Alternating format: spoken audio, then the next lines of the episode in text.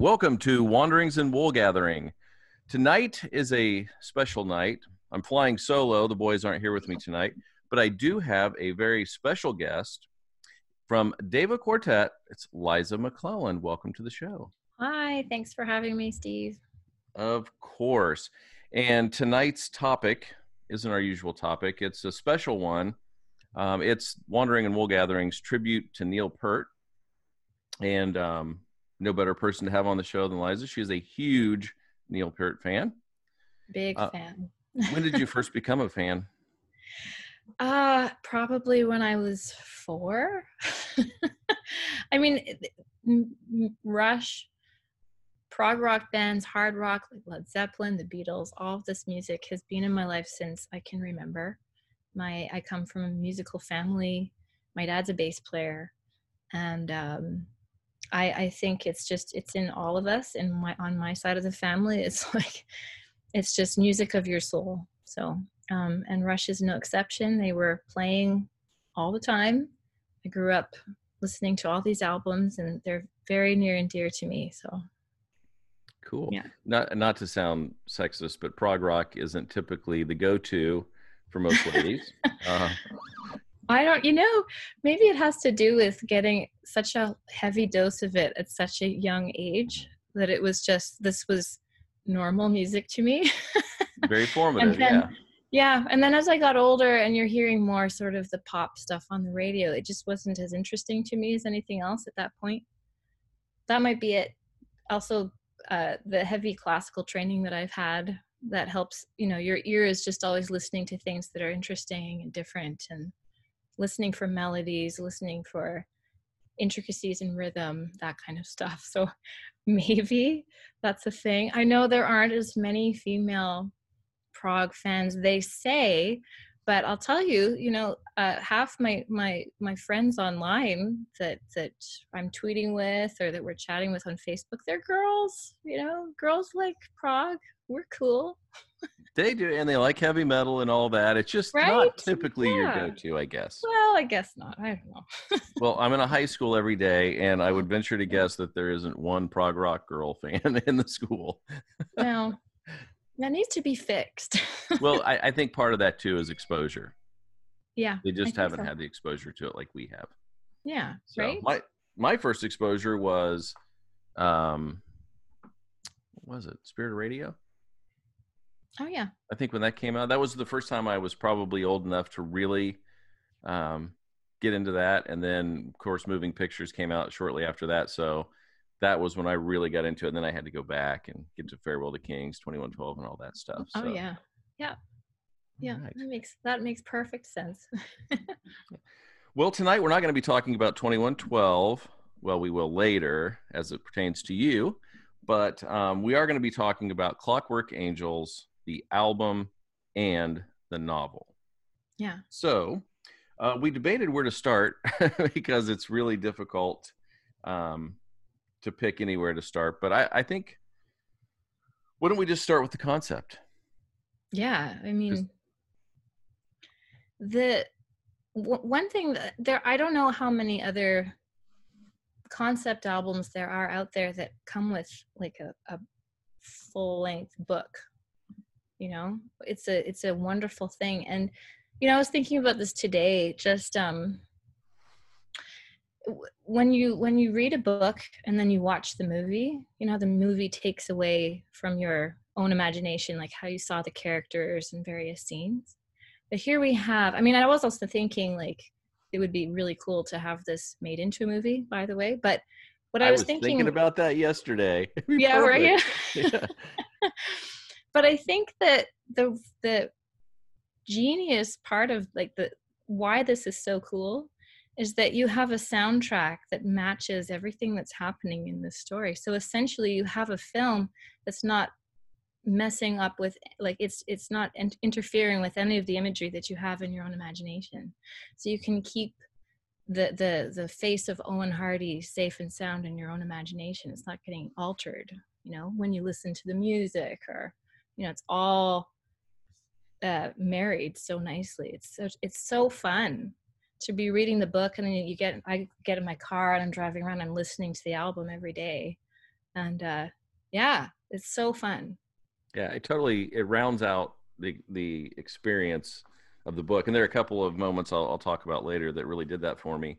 Um, but I think one of the interesting things about this as a concept album, as opposed to Twenty One Twelve, you know, with with Twenty One Twelve, you've got that through line that the song continually returns to, and so that's like a continuous stream through the whole song. This, although each piece is thematic to the book, every song is different. They're Yeah. not connected musically like the previous one was. So it's more of a message or a theme now, as Yeah. opposed to the musicality part of it.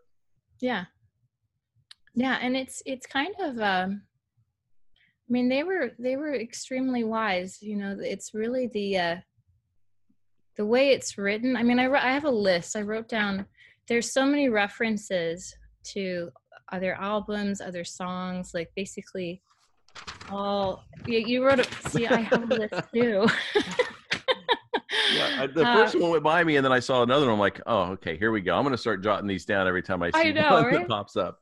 Well, I made a point too. I didn't want to go online and look up what anybody Mm-hmm. else has said or discovered. I wanted to keep this my own thing and then we could talk about it. So everything that I'm saying is very untainted by anybody. Same, same. I, my guess is I missed a bunch.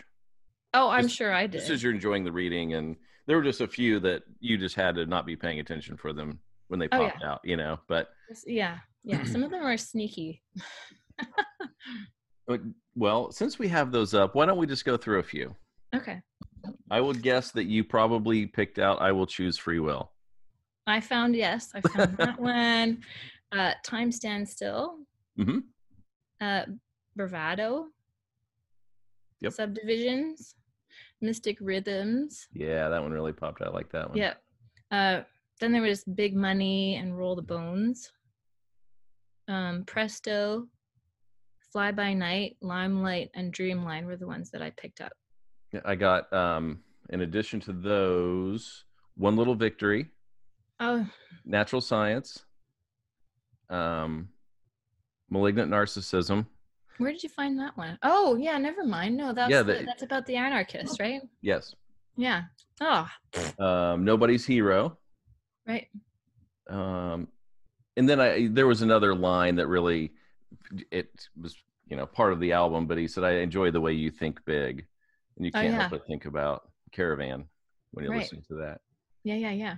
so i i kind of like that that was kind of like a little easter egg hunt while i was reading Yeah, was it's cool. it's really good fun. And then the the, the clowns, Mhm. Peaky, Leaky, and Deaky or whatever, isn't that like you know, Dirk and Lerxst and uh, Pratt or whatever they call him.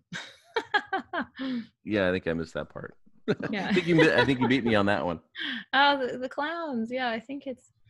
I think that was the it's the band. i did like uh the carnival folk i thought they rounded out the the cast pretty well they were so different from everybody else that that they were pretty interesting. well, they were the most normal, hmm you know, and it was interesting too. This was another thought I had just recently as I was going kind of summarizing the book in my head. The interesting thing was, I mean, it's easy to see, you know, the the watchmakers people Mhm. so all everybody living under his watch um, the lack of imagination and interest in things other than like the daily grind and like surviving and doing your job Mhm. And then you go and you look at the anarchist side of things and it's the same there's a huge lack of im- imagination Mhm.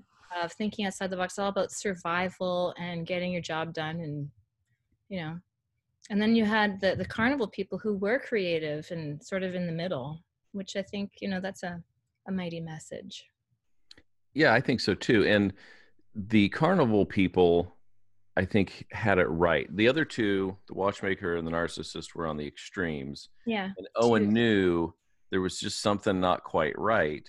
But then there was um, the carnival folk embraced life. And I think the, one of the most poignant scenes for me um, was when they went to first time he saw the Clockwork Angels. right and Owen is staring at the and he's just he's in disbelief. You know, it's so amazing. And what's Francesca doing? She's staring watching his enjoyment. She- yeah yes. And I thought that was so cool because they're all about life and happiness, and right they're the folks Yeah. that had it right.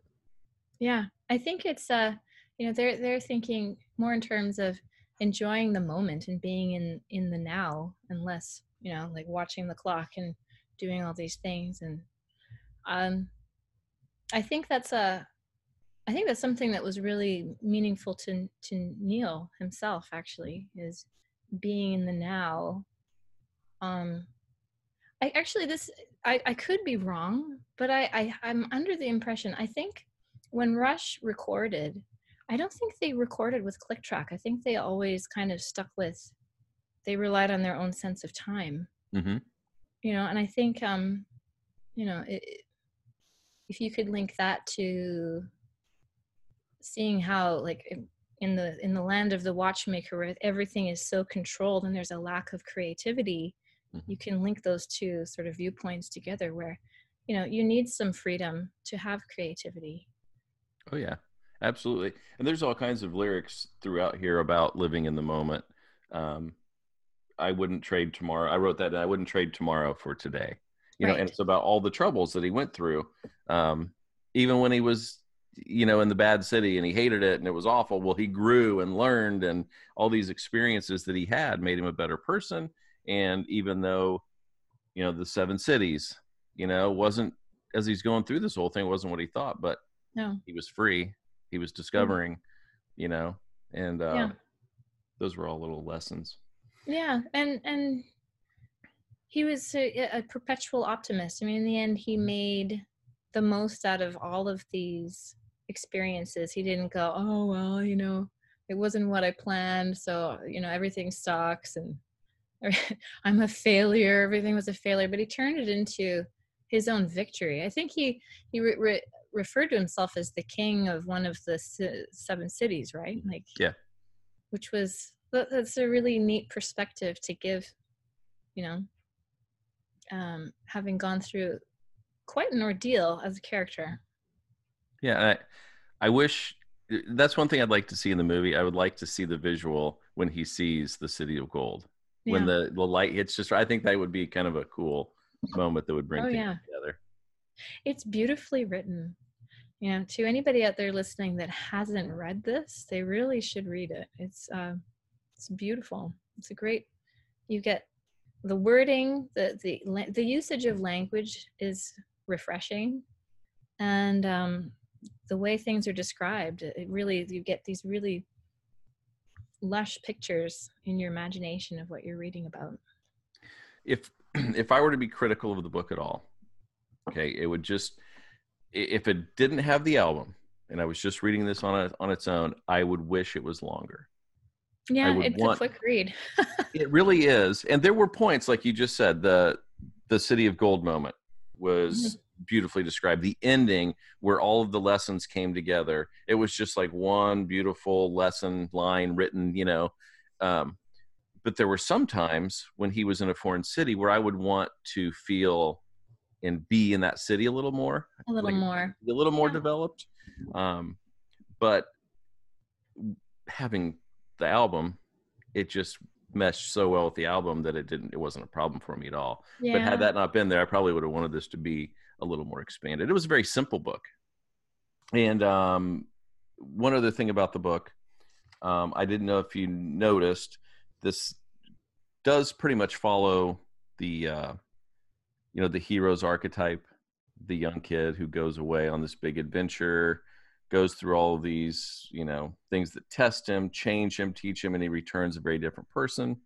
And um, we even had the wiser, older mentor in Pangloss. Um, Yeah.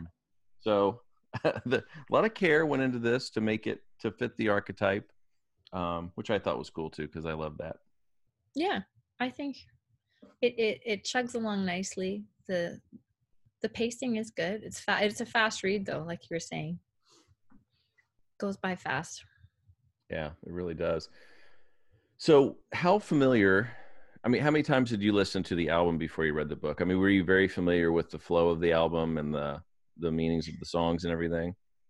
I, I, well, I like you. This is the first time I read the book. I didn't, I hadn't read it before, and um, I actually borrowed it from my dad, who had Oh.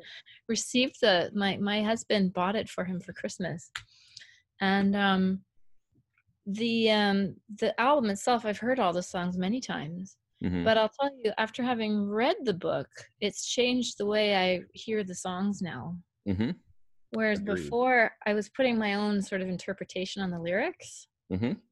and after now having heard or sorry after having read the book it's more of it's more like i'm listening to a soundtrack Yes. which does i mean that's it's still cool and you can still put your spin onto any of the lyrics they're very well written in that they can you can still interpret things Mhm. it's still open enough but once you've read this book it's pretty clear i mean these lyrics are very very close to what's written on page Yeah, I I don't think I would have had any uh, the the concept I would have come away from on songs like Halo Effect or The Wreckers. Yeah. I don't know would have had been nearly what they are after you read the book. yeah exactly Okay, so let's go through Caravan. Let's start there. We'll just kind of Okay. cruise through each one. okay how, d- how do you want to discuss them Any way that you want. I love I love the way it starts off. I love it when you pop in and the and the song is rocking. It's I think it's a great album opener. It is a great album opener.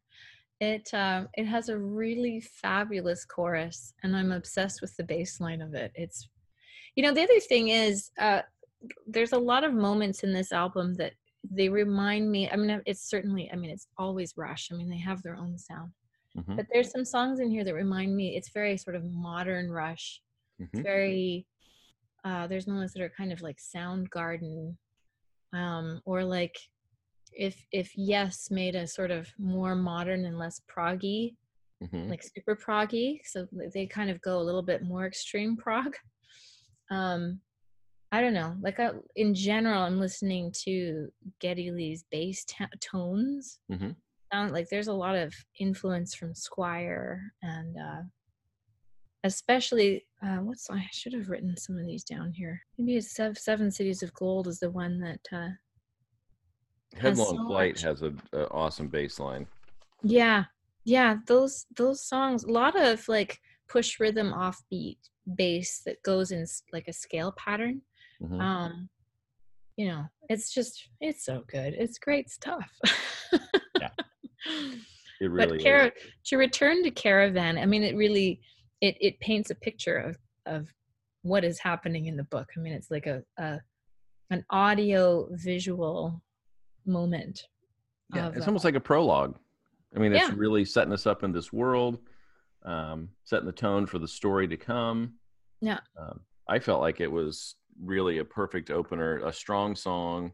It's interesting. So much new Rush. uh, People kind of uh, whatever, you know. It's not not going to be twenty one twelve or whatever, and they always compare it to what came out originally. But I really think that this album is as strong as a lot of those early ones. Oh, I think so. I mean, this is the it's the accumulation of all those years of playing and writing music together. I mean, you can hear their you can hear where they they have come from and this is their their arrival. You know, it's the last album they put out Mhm. and it's it's beautifully it's beautifully done. It's uh it's mature. The writing is mature, very heavy and uh I don't know. I think it's wonderful. I don't think there's a weak song, honestly. I don't either. And on one thing I think he's always had wonderful ideas, but I don't know that his lyric writing was nearly as sharp as it is here. Yeah. Sometimes it's hard, and I don't know. I think even Geddy has mentioned over time. It's hard to say some of those lines, um, Right. in, in harmony and and melodically. So I think he really blossomed as a writer, and these to me um, flow better than some of his early lyrics. Yeah. Um, the meaning is great. The wording is great. I love it. Like you said, the chorus here, I can't stop thinking big and all that. yeah. So Yeah. It's great. It's great. All right. So how about brought up to believe? Yeah, I mean, this one it's like this is this is Owen Hardy telling you like, well, this is where I come from and you know, uh, I have these beliefs and I was brought up this way and this is how it is. and uh I think the music reflects that really well. But it's sort of it's kind of twisted sounding too. You know, it's not like happy go lucky, like yay. It's like eh, there's a dark side to feeling or to having this kind of belief, this sort of uh, um, all is for the best kind of thing, right? Yeah, and it well, and it's interesting because it sounds like almost a little bit an ode to the watchmaker. Yeah. Um, but then you get these lines in there like, um, "Well, our loving watchmaker loves us all to death." Right, which, Yeah. which is which is kind of twisted and dark, uh, but it ref, it's reflective of the character, the, Mhm. the main guy, who who isn't he's not so content. Like he he is se- searching for Mhm. something. You know, he feels like he needs to have that last adventure before he turns seventeen or whatever. Yeah. And the watchmaker, it's interesting because he's not a terrible. I mean, his intent is not terrible. No, I mean, he thinks No. he's creating this safe world for everybody in which to live, and it's safe, and everybody knows what's going to happen, and even the weather is Yeah. scheduled. You know, amazing. I wish we could have that sometimes. No kidding. I wouldn't complain. and I love the part in this song about the blind man in the marketplace because in the Oh, book that scene is so great, it's a beau- it's really cool. Yeah. Yeah. and everybody just takes everything at face value, which in some ways is kind of nice. That's where that that whole thing about you know that's kind of nice, you know, but Right. can't live like that. No. No, as proven. Yeah, that's I love that. And then of course that song sort of returns uh, near the end. I think the third to the last song. Yeah. Yeah. Yeah. It's like the second prologue pro- prologue or something. Yeah, yeah. Okay. Yeah. Next song is Clockwork Angels. Yeah. That's so cool. Th- this is one of those two that I want to see in a movie. I want to see the automatron. I do they too. come out, speak their wisdom, you know, and in all their glory and everything. I think that would be really cool. Oh yeah. I mean, but that's the thing. And I'm almost afraid that somebody would would botch it because I have a very clear picture in my head in a Oh, way of what this should look like. So, you know, I have these very high expectations now of how this should all come to be. And I mean, even just um in your imagination, like, because there's also the the olfactory. Uh, he's talking about the smoke that's billowing, and everybody's inhaling the sweet smells of the hmm whatever that smoke is that comes out, and get everybody's sort of kind of hallucinating a little bit. you probably have to be to accept some of the stuff that they tell you. right? It's Ignorance as well, and truly blessed.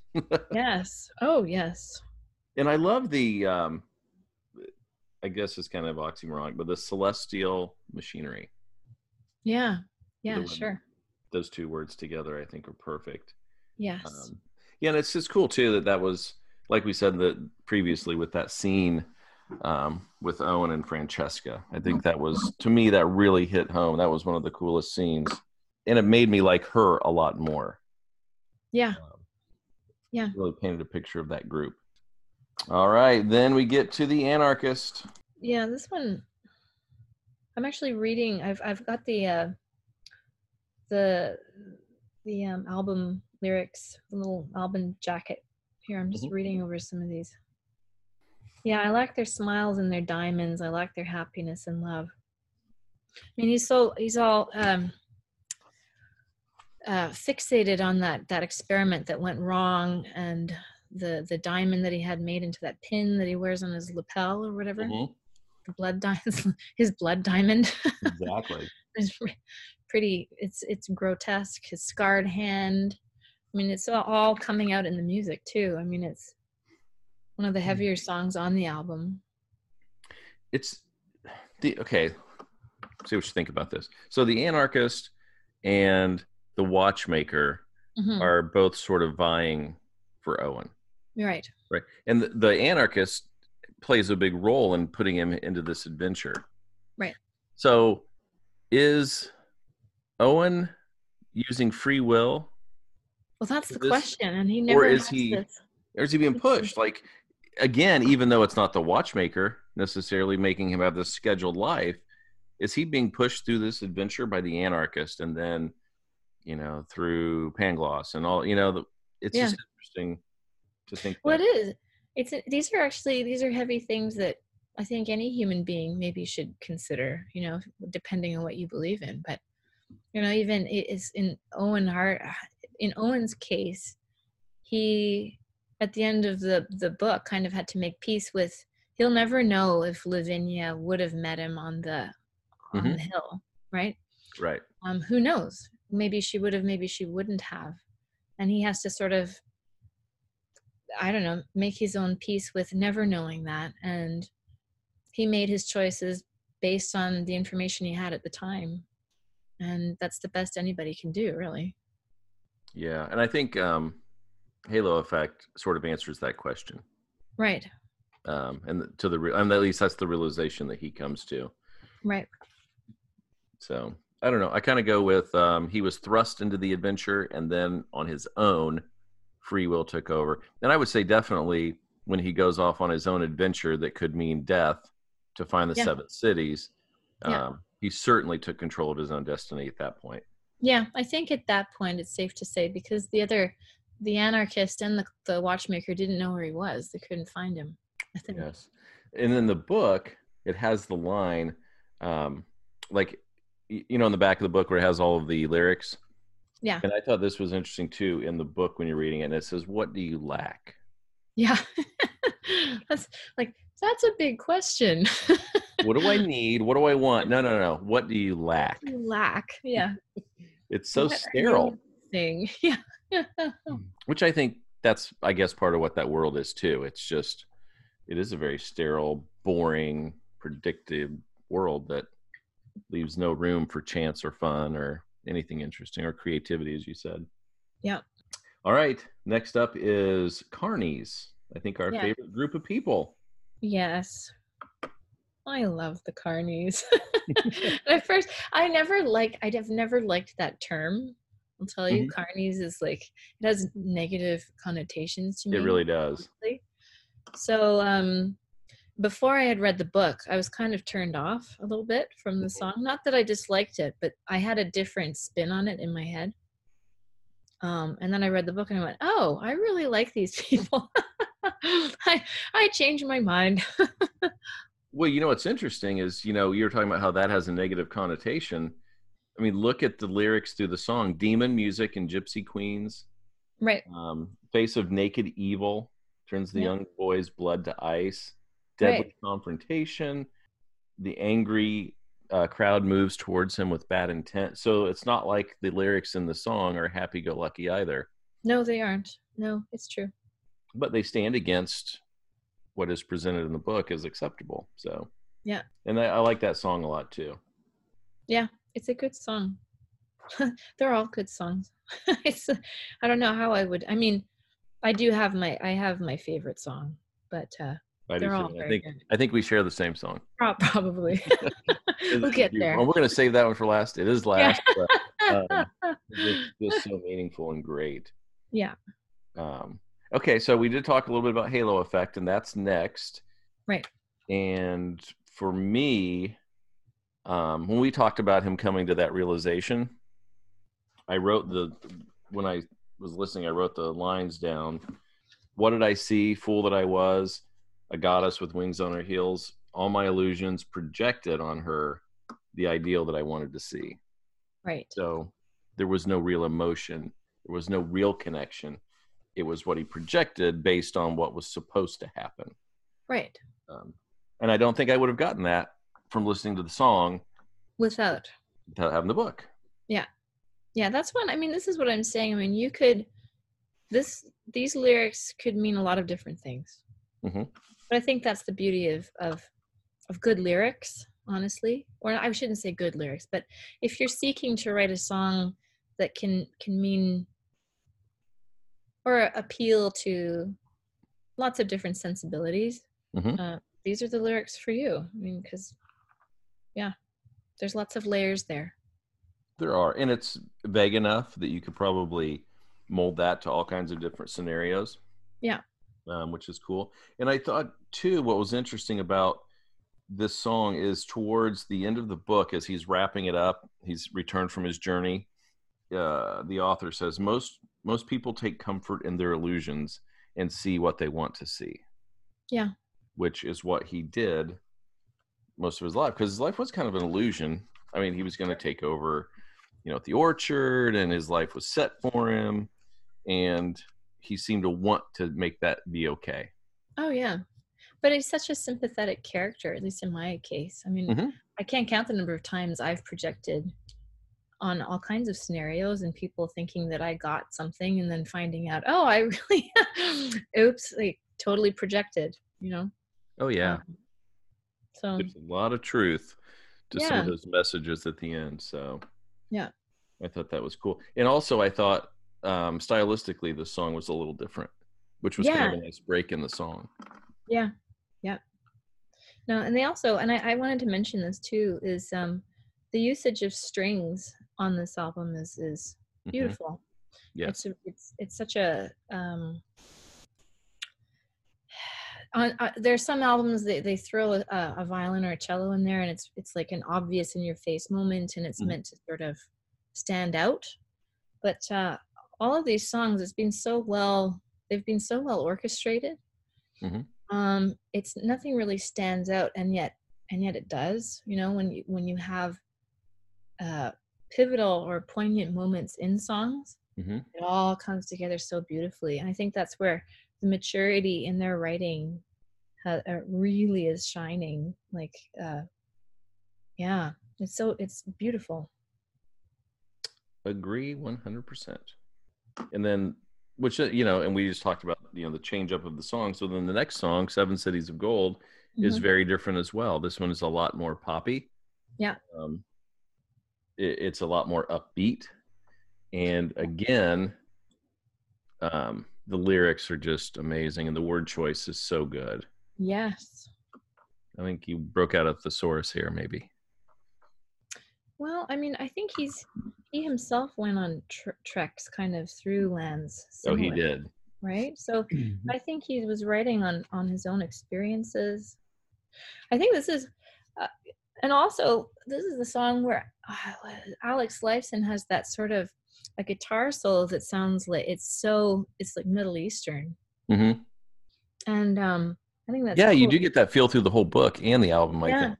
yeah, yeah, yeah, yeah. So they're really playing a lot uh, around with sort of um, uh, different cultural sounds and uh, ways to sort of really give you a, a, a visual picture, like a mm-hmm. picture of of the story. You know, as you listen to it, you can you can see that he's going through a desert or some somewhere that's, you know, very. Yeah, I kind of get the feeling of like the Grand Canyon. You've got mesas and and Yeah. things like that. That which is interesting because when I before reading the book, you listen to the song and it's seven cities of gold, right? Yeah. So it has this kind of regal feel to it, and then you get parched and nameless canyons and cactus, um, hallucinations. Uh, was it? There's dust. Um, all of these things that do not capture the feeling of a city of gold.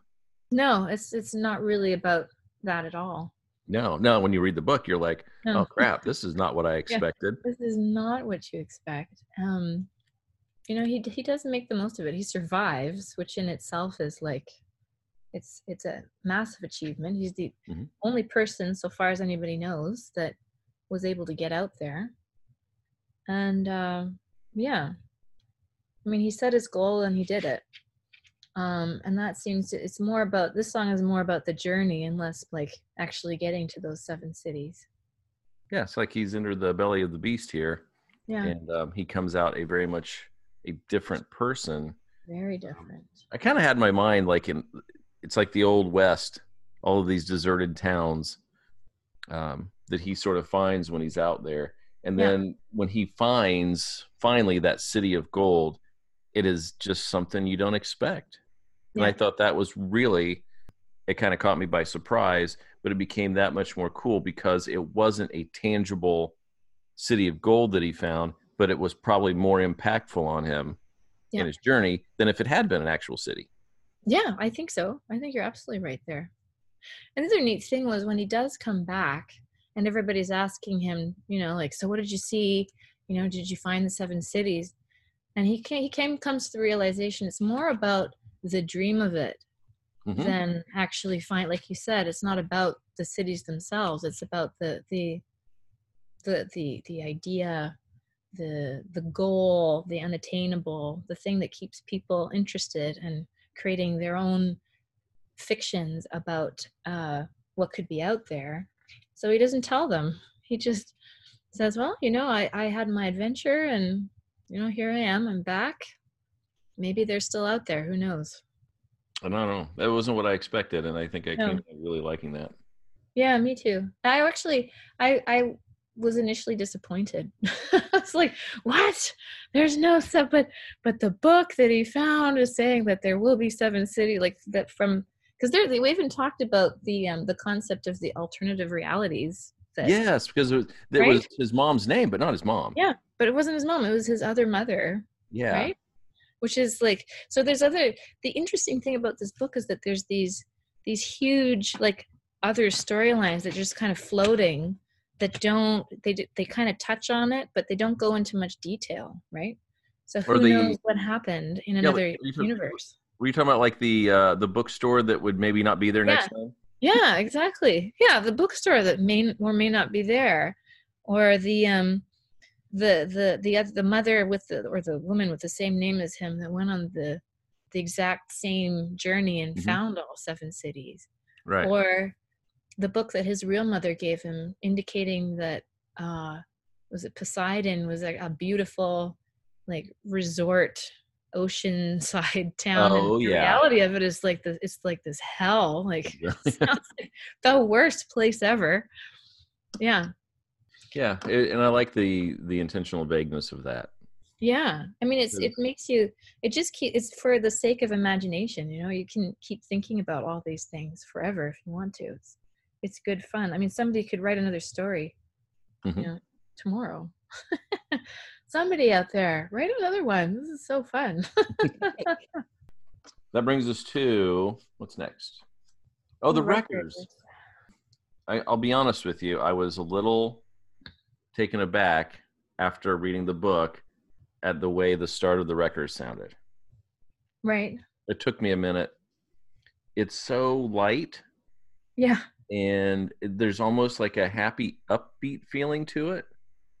i think Yeah. that's that's because i mean my spin on that would be all is not what it seems right That's where I got to. Because later it gets hard. yes yeah Yeah. yeah. You know, salvation in a human chain. You know, Yeah. all this kind of thing. Be wary of a miracle too good to be true. And then it turns, and then I'm like, totally get this. This song works completely now. yeah but i think that's that's where their uh maturity in in music writing really shines here in a song like this where again they're they're it's it's it's like a deception just like the the um the ship gets tossed uh, onto the rocks and Mhm. these, these terrible people are coming out and they're they're literally clubbing the survivors and stealing everything off the boat uh, they're not really nice people. But again, I mean, they're they're just surviving. I mean, they're it's nothing personal. Um, but Yeah. You know, like nothing. but, you literally, but then this makes the anarchist look even worse because he's okay with it. If it's yeah, a he doesn't to an end, then it's a okay because he's Mhm. got this vendetta with the watchmaker, which to me almost seems like his. It's almost more about getting even with the watchmaker than actually setting this world aright. Yes. Um, Yeah. Well, and it is. It's it's all about vengeance for him. yes, He just wants to teach him a lesson. He wants to be remembered. You know, and these are things that. They sadly, when you listen to other terrible things going on in the news, people out there, you know, terrorists and things, they want to be remembered. You know, they want to be, they're trying to make a statement or a point. I mean, I would, you know, that resonates with me how the, the anarchist was. Yeah, He's not he a stupid denied- guy. He's highly educated, like mm-hmm. just a sociopath, basically. yeah, yeah, pretty much. But then at the beginning, you're kind of like, well, maybe he's like the Robin Hood. You know, he's Yeah. he's kind of doing something bad, but it's for the greater good. And then as it goes along, it's come like to realize it's not don't get in his good. way. Yeah. Yeah. Well, then you like, but that's the weird thing about it is like initially it's like, oh, the watchmaker is the most evil one. Anarchist isn't so bad.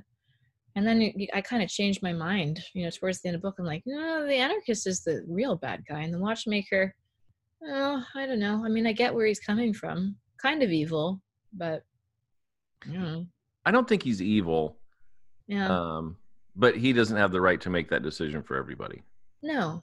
Which, No. which he does. which he has done. Yeah, it's interesting.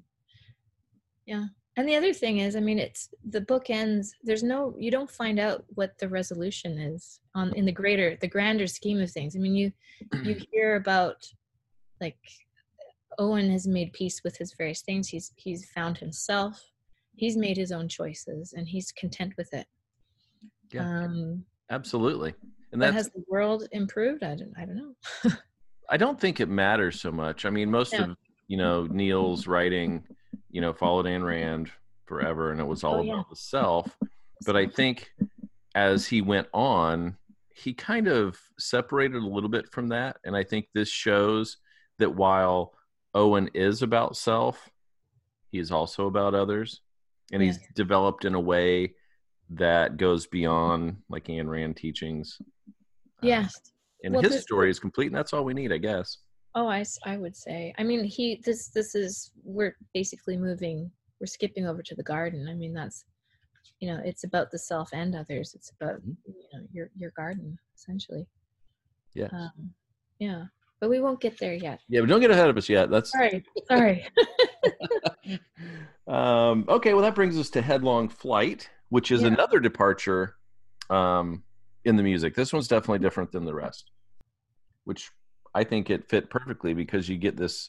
To me, it feels like the desperation and the scrambling um, as Owen is taking off, getting out of there, um, being chased. uh, Yeah. After he's set up, you know, that's kind of where I place that, or the feeling I got from that piece.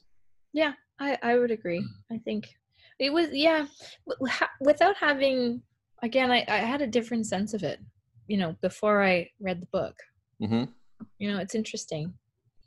Um, I don't know how if I could put. I can't really put into words how I had a different sense of it, but I think it's because the sound of it. Yeah, it's it's complex. It's complex. I'll put it that way. Yeah, Complex. But then after you read it yeah it, it makes sense like he's he's he's on this this crazy survival journey to try and get to the uh the continent get to land and hopefully survive Yeah. Yeah. Well, I love it. It says, you know, it starts off, and I think it's got that great bass line. It is faster paced. And then it, uh, the lines, um, all the treasures, the gold and the glory. It didn't always feel that way. I don't Mhm. regret it. I never forget it. I wouldn't trade tomorrow for today. Mhm. I learned to fight and learned to love, learned to steal. I wish I could live it all again. yeah He's he's never been more alive. You know this headlong flight, so to speak. All these dangerous things he's done. He's now feeling what it really is to have emotions, probably to have adrenaline. And imagine being in a world where everything is dictated and you have no choices, you have no fears. You, I mean, would you ever know what adrenaline is? Would you ever be nervous or right it just doesn't seem to exist? And now he's felt all these emotions and he's embraced them. That's the yeah and i uh, did you read the um the sort of the the it's not the epilogue but it's like notes from from that neil Peart wrote at the back of the book Yes.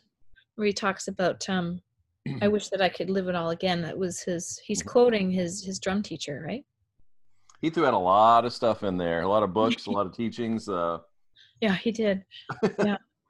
But it, it struck me as funny because he said, you know, this was something my teacher said, but I, I don't want to live it all again. I'm actually quite content with with not having to do everything again that I did. sort of tongue tongue in cheek, and and uh, I I appreciate that because uh, I think uh, when when they finished this album, when they uh, when he announced his retirement, I think he was very happy with what he had done mhm. and the accomplishment of it, and he was happy at that point to to to retire. You know, having felt like this is good, I have accomplished this massive piece of work. I'm proud of it, and it's a good. This is a, the conclusion and the accumulation of a lifetime's work. I mean, here it is. Can Here's you the book. imagine? and a massive album. It is, and it's like think about twenty albums later. You know, Yeah. you're what thirty some years into your career, and you make an album that is every bit as relevant, Mhm. probably stronger than some of your previous work. Yeah. Most bands don't get more more than No. three or four before they become a little irrelevant or start Yeah. to fade. And we've got, I mean, they hung on forever. A rabid Yeah. fan base helped, I'm sure, but Yeah. um, this album to me is as solid from beginning to end as any that they produced. I I highly I really agree. I would agree. I would say it's it's among their top albums. Uh, I I think uh, it's a it's a massive achievement considering how long they've been at it. I mean, it's there's nothing dated sounding Mm. in what they have done here. It's one of, it's a good timeless album, truly. Yeah, and it doesn't feel like they ever went back to something because it's safe. You know, No, we're good at that. We'll go back and just hit that sound because everybody loves it. yeah. Um, I don't think they did it. Exactly. Yeah, no, and I think that's what uh, a lot of their fans have always respected about them is they've always sort of pushed themselves and remained interested and yeah, and they I mean they have a sound, of course. Like Right. you know Rush it's you know it's them, whether you know the song or not, they have a sound.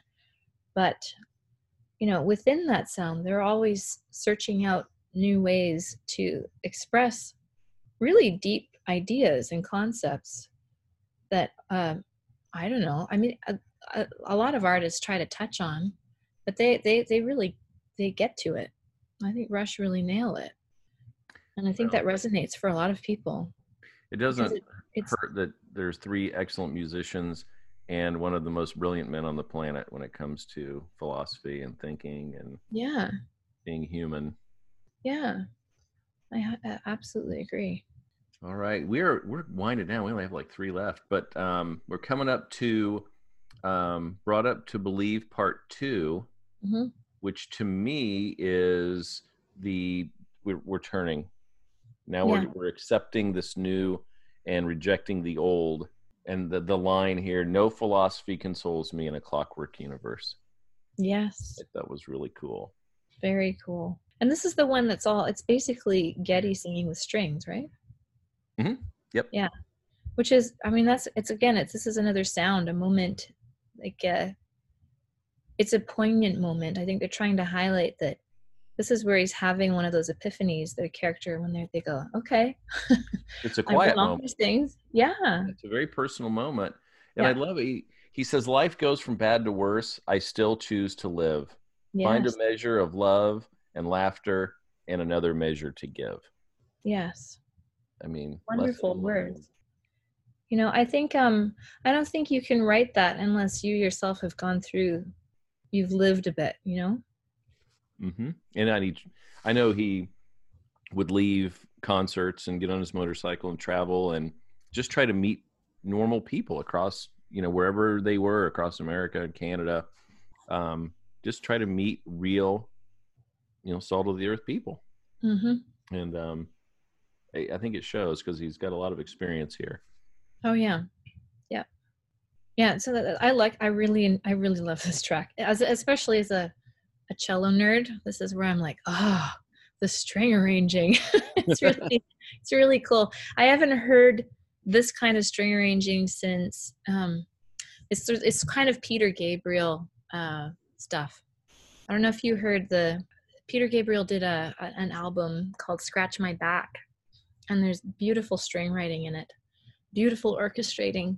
How Highly recommend that. Pardon me? How long ago was that? Uh, a couple years, maybe 2015. I don't think I, I've seen him live, but Yeah. I don't think I've listened recently. Yeah, I'll it's a cool that album. It's all it's it's all covers. He's just pulling off uh songs of other artists that he he you know obviously respects. But it's a very orchestral album. But that orchestral writing, I mean that's it's it's really mature and I'm hearing that here in this song too. Just beautiful usage of string texture mixed with like you know all the other instrumentation going on in the album. It's it's really cool. Awesome. I can't wait to check that out now. Oh, I, yeah, highly highly recommend Scratch Scratch My Back. It's a great album. Scratch my back. I'm writing it down. Okay, so that brings us to second, the penultimate song, "Wish Them Well," which is uh, kind of a happy-go-lucky song. It's, really happy and good. Yeah.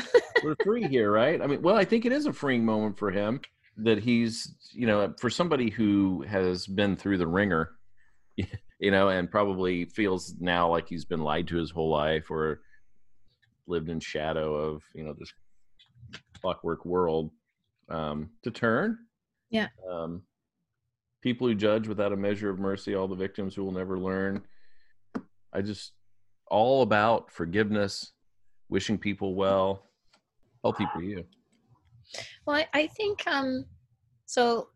He has a choice. He can either let all of that, the questions and the way he was treated and all the negative things that happened to him, he can he can let that eat away at him, like the anarchist did, and he himself can can become like an evil kind of or unhappy or sad person, or you can just walk away. Like it is what it is. Things happen.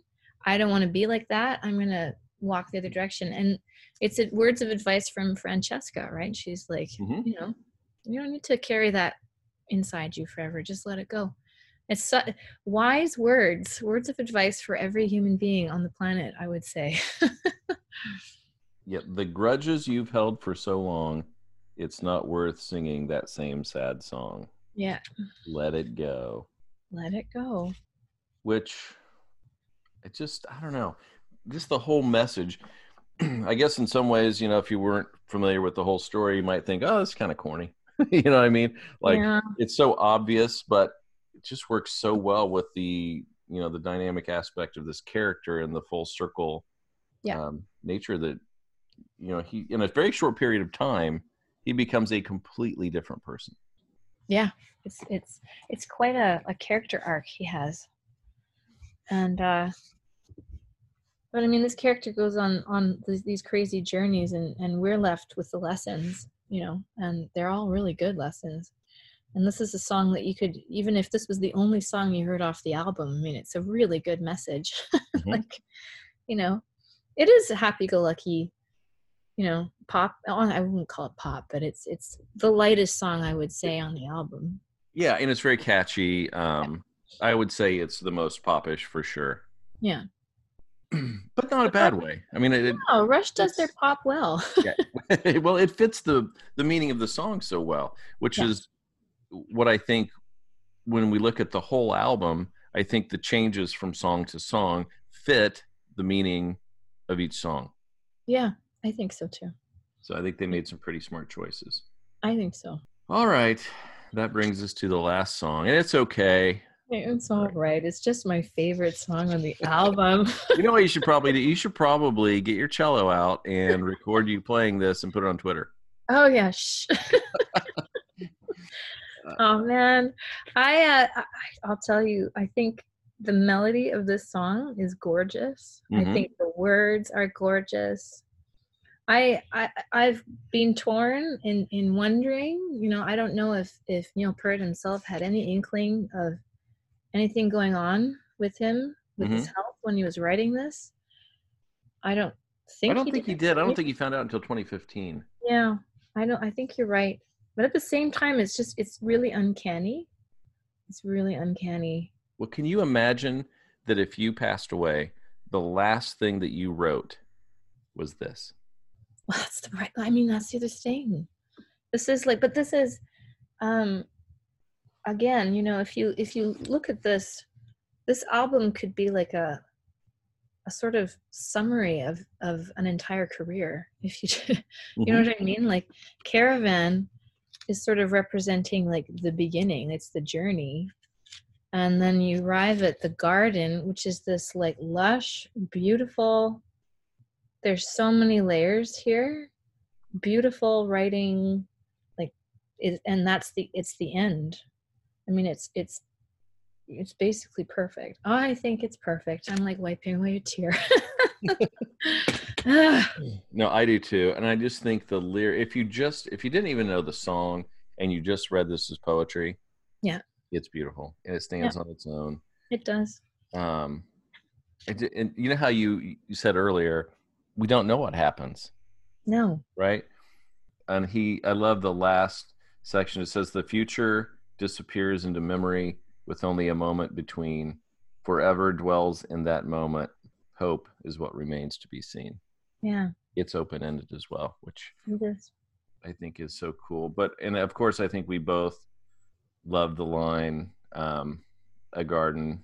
You know, you you do all this work to get your love and respect. It's so difficult, but it's so easy to ruin it. Yep. and then those two things are a garden to nu- nurture and protect. Yeah. Which the world needs a little more of that right now. That's oh my sure. goodness. Yeah. No, they really they saved the best for last and what a message it is. It is. So I'm I'm sure that anybody who's listening to this knows this song, but if you don't, you need to go run out and listen to it right now. Make your life better. It really Go will. the song. And, and it's so cool too because for you know forever, if Rush couldn't play it with three people, they didn't play it. Yeah. They've Yeah. got the backing, you know, with all these strings, and it is so beautiful. Yeah. Oh yeah, and you know what? I love the piano interlude at the Mhm. in the middle. Oh my god, that gets me every time. Uh, classical style piano Mhm. with all the beautiful textures going on behind it. Um, solo piano is always kind of a bittersweet sounding instrument to to me, and uh, I don't know. It, it's a profound, I think, moment. I think it's just gorgeous. I don't know. I just I just love every part of this song. Or you could just read it, and uh, the arrow flies when you dream. Oh yeah. You know, like you're you're getting away, but then the hours tick away. You know, life goes Yeah. on. Time is still the infinite jest.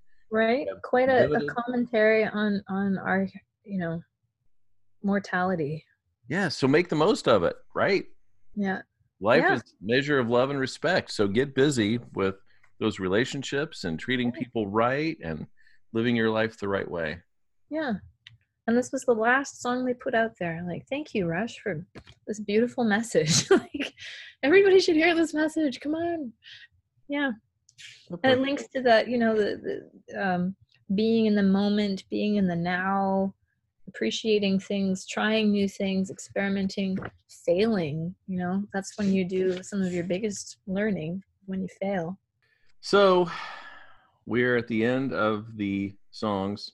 hmm If you were to rate this duo, not just the if we were rating the album, I know I guarantee we would both give it an A or whatever. yeah Five out of five or whatever it is. So the pairing of the two. Yeah. What is your rating? oh out of what I don't know. Make your own up. oh, i give it i this is a 10 out of 10 for me i loved it i loved the i loved every aspect of it you know i um i've toyed with the idea of wanting to see them make it into a movie Mhm. but i'm really happy with how it is as it is um selfishly i can keep it all in my own head as it is and nobody can take that away um i think as far as concept albums go you know this is i think it's one of the best ones i've i've enjoyed. I've listened to honestly steve i've listened to this album every day since mm-hmm. we decided to do this. Me too. and i haven't gotten sick of it. Like i can i could still listen to it again tomorrow. Yeah. the album is great. The book is good fun. It's a fun it's a fast read and there's a lot of easter eggs in there. It's it's if you're a rush fan there's so much in there uh pointing you to different uh things going on in the band's history or even just song lyrics like we were talking about. And um yeah. And then all of the the heavy in the all the layers to the story. I Mhm. mean, it would be nice if it, they they could have expanded on it a, a bit. Um, it, it's a shame it it is such a short read. Yeah, and, maybe that's intentionally so, um, so that it ties so directly to the album. And I've read Kevin Anderson before, and he's not an overly wordy author. Right. Um, I just finished um, the Wheel of Time book four or whatever. Are you aware of this series? No. It's no. like four, four, 14 books long. It's going to be an Amazon uh, Prime TV series next year. Oh, okay. Um, it's sort of Game of Thronesy. Um, Okay. A little bit different. But anyway, the books are between like 700 and 950 pages each, and they're so dense. And the author mentions every detail of every scene. So you firmly are placed within the Right. context of the scene. So And- yeah. it was a jarring difference to Yeah. pick this book up and be like, oh, it's in a couple of days, I'm done. You know, Yeah. just take hours here and yeah, it's a quick read. But I think they they do they say everything they need to say Mhm. to to like you're you Mhm. you are immersed in the world for sure. It's a really cool steampunky kind of place. And that's Yeah. why I want to see it made. I know you, you said you don't I need to see know. the movie, and I don't need to, but I would love to. I, I would love for a visionary person to do it and then use the music. Yeah, absolutely. Put it in there. absolutely. But you know, like the music, they don't waste a single note. There's Mm. nothing meandering in in any of it. There's nothing you could cut from any song. Like they're all they're very very well written songs. Nothing there's nothing that goes on, you know, like the book. They're they're all pretty succinct. I think so. Hey, all right, we're going to meet in the middle. How about a live Broadway production? that would be cool. Yeah, wouldn't that, be awesome? Even like that never even came into my head. well, That they could cool. do it. I mean, I, I've seen The Lion King a couple of times, and that is huge. They could make that. They could do this. Oh yeah. Well, come on, steampunk. Think of all the yeah, the visual, the visual aspect of that would be pretty cool. Yeah, that would be really neat. Yeah. So I agree with you. I would give it a 10 out of 10 um, because I think that they're just in such lockstep that um, there's just not a misstep No. any anyway. Um, it, going back and looking at the lyrics, they tie in so well to the book. You can just tell that Neil and Kevin worked together pretty closely um, to come up with this book and to realize the dream of the album. And I, I think it works perfectly. Oh yeah. I think uh I think it, it also it's a real testament to to all those guys because they've they've worked so well together um col- as collaborators for so many years. You know, a lot of bands just can't collaborate. Yeah. You know, it's always an issue, but these guys it's not. And so they have they have all the, this huge library of of material that they've created. And I think this is this is the pinnacle. Like this is their arrival at how how very well indeed they they collaborate together you know and then they they brought in a fourth guy the guy that put it all into words into this book and uh it's a wonderful it's a wonderful collective that that has happened here I think you have three musicians who are not ego driven yeah and they're all master craftsmen. Yeah. And I think they've got defined roles um, within the band. Hmm and I think um, you know, from musically, I think Geddy and Alex just work so well together when they're creating the music. I, I think that's probably a lot the reason of their success for so many years. And I don't think they all, you know, all these bands that go through all these drug problems and, oh yeah and inflated egos that rock the band and tear them apart. And they just didn't have that. no And it was healthy for them.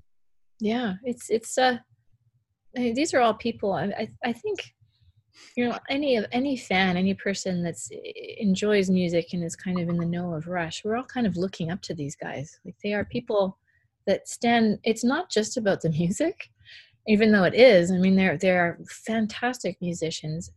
But the weird thing about it is none of us we don't know these guys personally you know and yet we all feel like we do. I mean one of the the common threads that i keep reading people i mean are still heartbroken over neil peart's passing is you know like i never met him but i felt like i did like he was so he's been so present in my life and i think it's because they were wonderful role models you know they really they're they're hu- human and nobody's perfect i'm not trying to say that they did no wrong and everybody you Oh, know, yeah.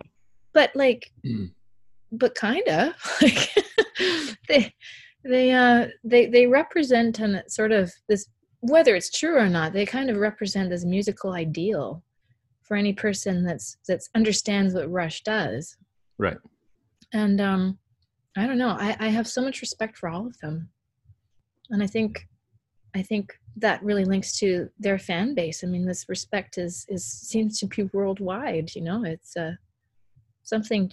Uh, what a goal! What an achievement! You know. Absolutely, and it's interesting too. Now, as you go back since his passing, um, just the wisdom bombs that he dropped all over the place. yeah, you don't really think about why he's alive because you're just so excited about the music and you're listening. Yeah. But you go back now and you think, gosh, the depth of of the lyrics, they they do not get credit yeah. for having these amazing lyrics. It's a it's a, he was a deep thinker. I think mm-hmm. he was uh yeah, really really emotionally intuitive, heavy heavy thinker and uh yeah, what a how lucky we were to have him out here, you know. I know. And, you know, this is going to be a very controversial statement, but I almost wish we didn't have Tom Sawyer Oh, really? Because that's all anybody knows outside right. of, and it's oh, that's the Tom Sawyer band. Right. No, no, there's so much more. Oh yes. You know what I mean? And I love that song, so I don't really wish we didn't have it. No, I know, I know. I, I wish some people could get past that song. Um, yeah. To really dig in and find the deeper songs. Yeah. Maybe now people will.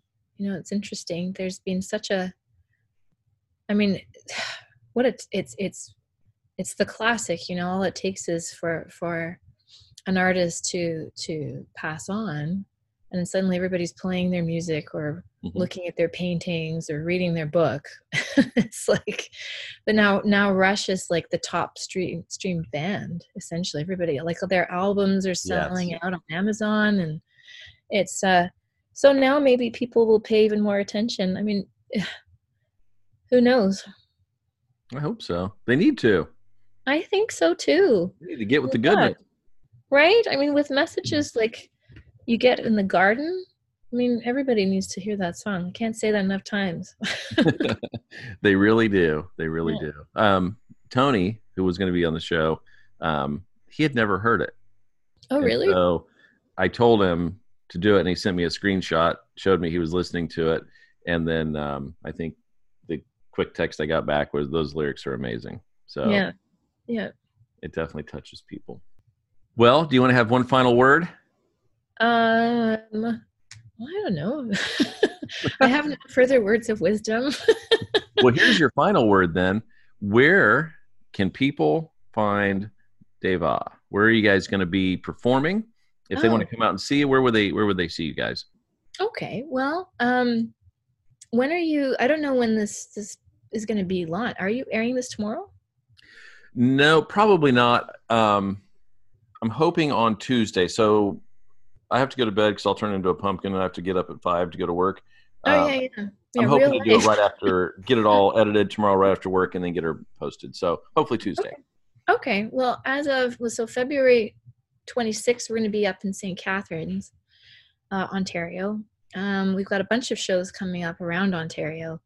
All the information is on our website. It's www.deva.com. Uh, we're doing a little Ontario tour. Um, we're going to be performing 2112 amongst other uh, prog rocks, uh, you know, and uh, original music written by myself. And um, yeah, uh, 26th is uh, St. Catharines. 27th, we're in Ottawa. Got a couple days off, and we're in Toronto March 1st. Um, and then we've got a couple more shows the following week in uh, March 4th in Hamilton and March 5th in Guelph. And uh, then we're going to be heading up to Montreal. We're just sorting out that date as I speak. So, yeah, that's that's what we're doing. Um, that is exciting, and I cannot wait I'll be driving up on March 4th to check out that show. I'm really excited about it. Oh, thank you. Thank you so much. We're um we we are also very very excited. Well, all right. I guess that wraps it up for tonight and um it has been a blast. I so excited that you could come on and talk about Clockwork Angels with me tonight. Well, Steve, thank you so much for inviting me. I'm I was thrilled to be part of this. So fun. Awesome. Well, Wanderings and Wool Gathering will be uh, recording again next week. The full group will be back, and um, it'll come out about a week or so after this one. So until then, we will uh, see you later. Bye now.